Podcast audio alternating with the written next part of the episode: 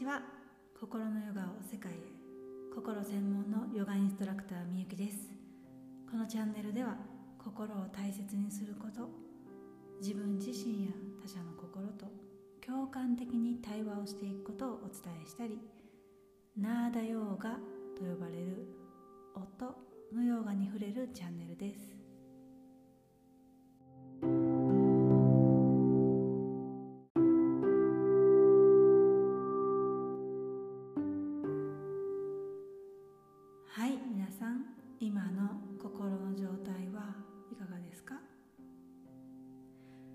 まずは本題に入る前にお知らせをさせてください。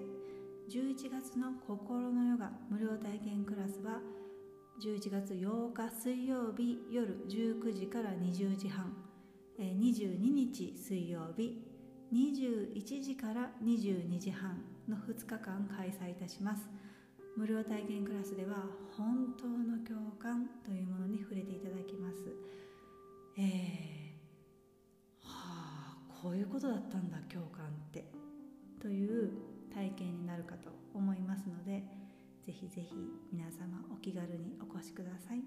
詳しくはプロフィール欄の PTEX のリンクから詳細お申し込み、えー、ご覧いただけます。チェックしてみてください。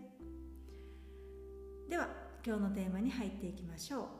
今日のテーマは学校でも共感スキルを教える時代です、えー、子どもたちに共感的に皆さんはやり取りコミュニケーションをしていますか？そしてそもそも大人の皆さんは共感スキルがあるでしょうか、えー、子供も大人もこれは本当に両方に言えることなのですが共感力とか共感スキルというものはこの先の未来に本当に本当に必要だと思うんですね。この先いろんなことがまだまだ未来には起こると思うので本当にこれを知っているか知っていないかで人生を支えてくれる道具を持っているか持っていないかというぐらいえー、私は大事だと思っています。これ決して大げさなことではなくて。そして日本人のよく使っている「わあそれめっちゃ共感する」っていう共感というのは実は共感ではなくて同感だったりします。英語で言うとエンパシー共感ですね。そっちではなくて日本人の皆さんが思っている共感はシンパシー同感同情の方。なんだかこの共感と同感が日本語ではごっちゃになっている感じですかね。私が見ている感じでは、えー、例えば芸能人の方がうん浮気をしたとします。ここでは浮気がいいとか悪いとかという話ではなくて、えー、一旦そういう出来事があったとします。そういう出来事があった時に「ねえねえニュース見た?」最低だよねとかっていう会話が始まり「わかるわかるなんかさあの人がさツイッターで言ってたじゃんこのことひどいって書いてたじゃんめっちゃ共感するわ私。ほんとひどいし奥さん超かわいそうだよね」とか言っているとします。でもこれはひどいと自分で考えていることを話していたり、えー、自分自身の価値観で相手が「えー、かわいそう」って言っている。これは同情だったりするんですね。じゃあ本当の共感は？というと相手のその時の相手のその感覚になろうとすることです。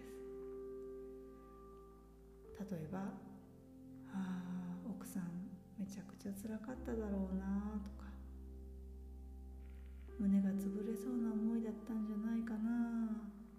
とか相手のその感覚になろうとする。もしくはあの浮気した人はどんな感覚だったんだろう。なんかもしかしたら寂しかったのか。本当はどこかずっと孤独を抱えていたんじゃないかな。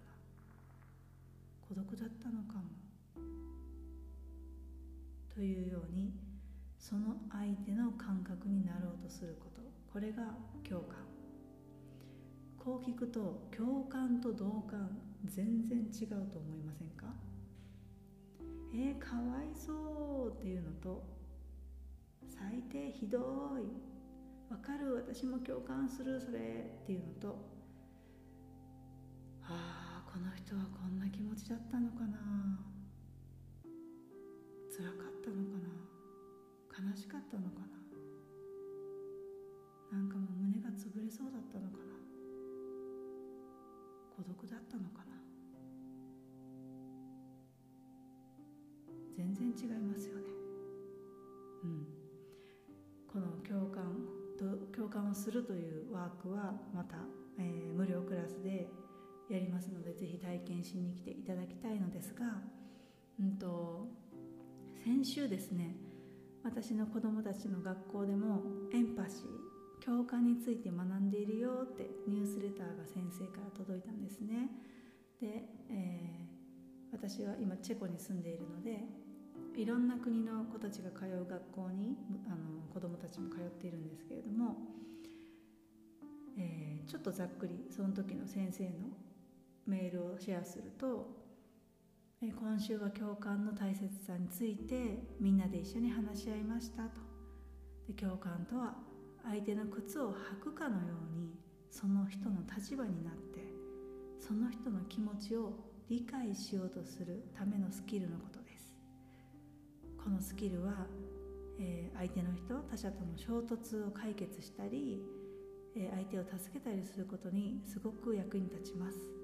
子どもたちは相手の立場になってその人が何を感じているのかという話し合う機会を今回得ました。と書いてあったんですね。今ざっくり日本語に訳したんですけどこれは1年生の娘のクラスです。そしてえー、5年生の息子のクラスでもこの間懇談で言われたんですけど何かこう日記とか感想文を書くときに、えー、あなたの息子さんは私あの数学数学の数学脳だからとうちの息子数学が得意なんですけど数学脳だから文章をとてもロジカルに書く。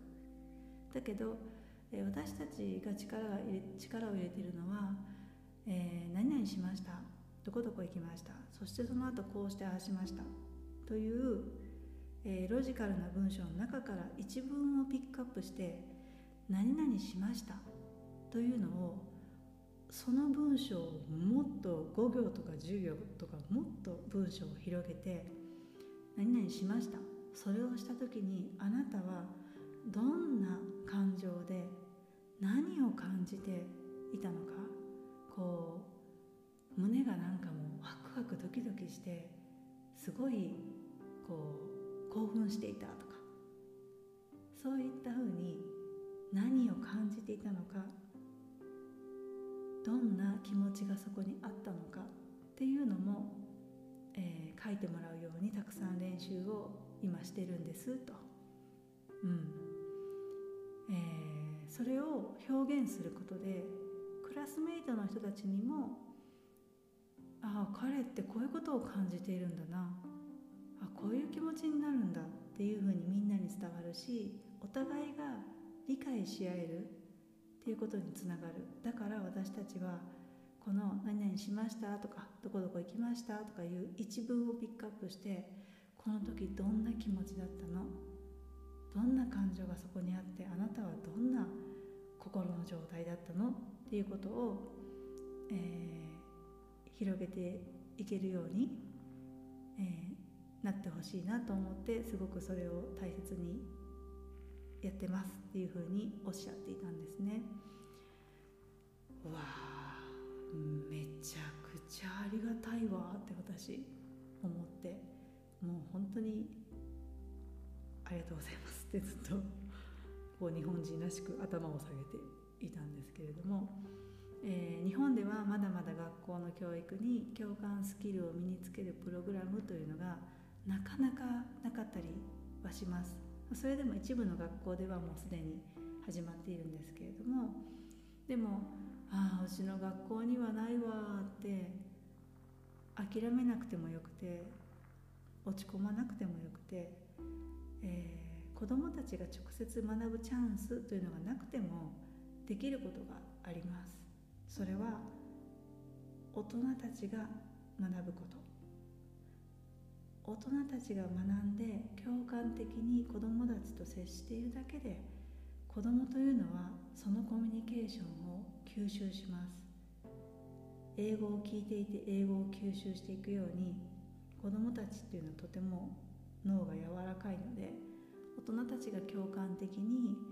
接してくれると子どもたちっていうのはそういうコミュニケーションが自然と身につくんですね。でこれが未来の子どもたち大人になってからとか、えー、そうだな。進路で悩んでいる時とか、えー、就活で悩んでいる時とかもしくは社会に出てからとかそういった子どもたちの未来に大きな大きな力となります。本当に大きな大きな支えとなるんです。うん。なので、えー、ぜひ大人の皆さんがこれを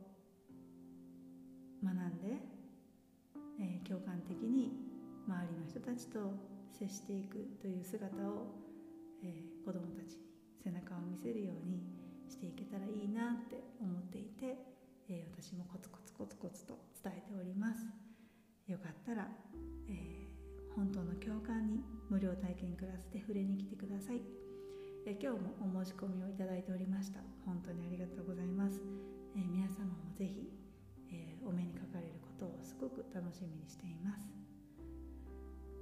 はいということで今日は「学校で共感スキルを教える時代」というテーマでお話をしました。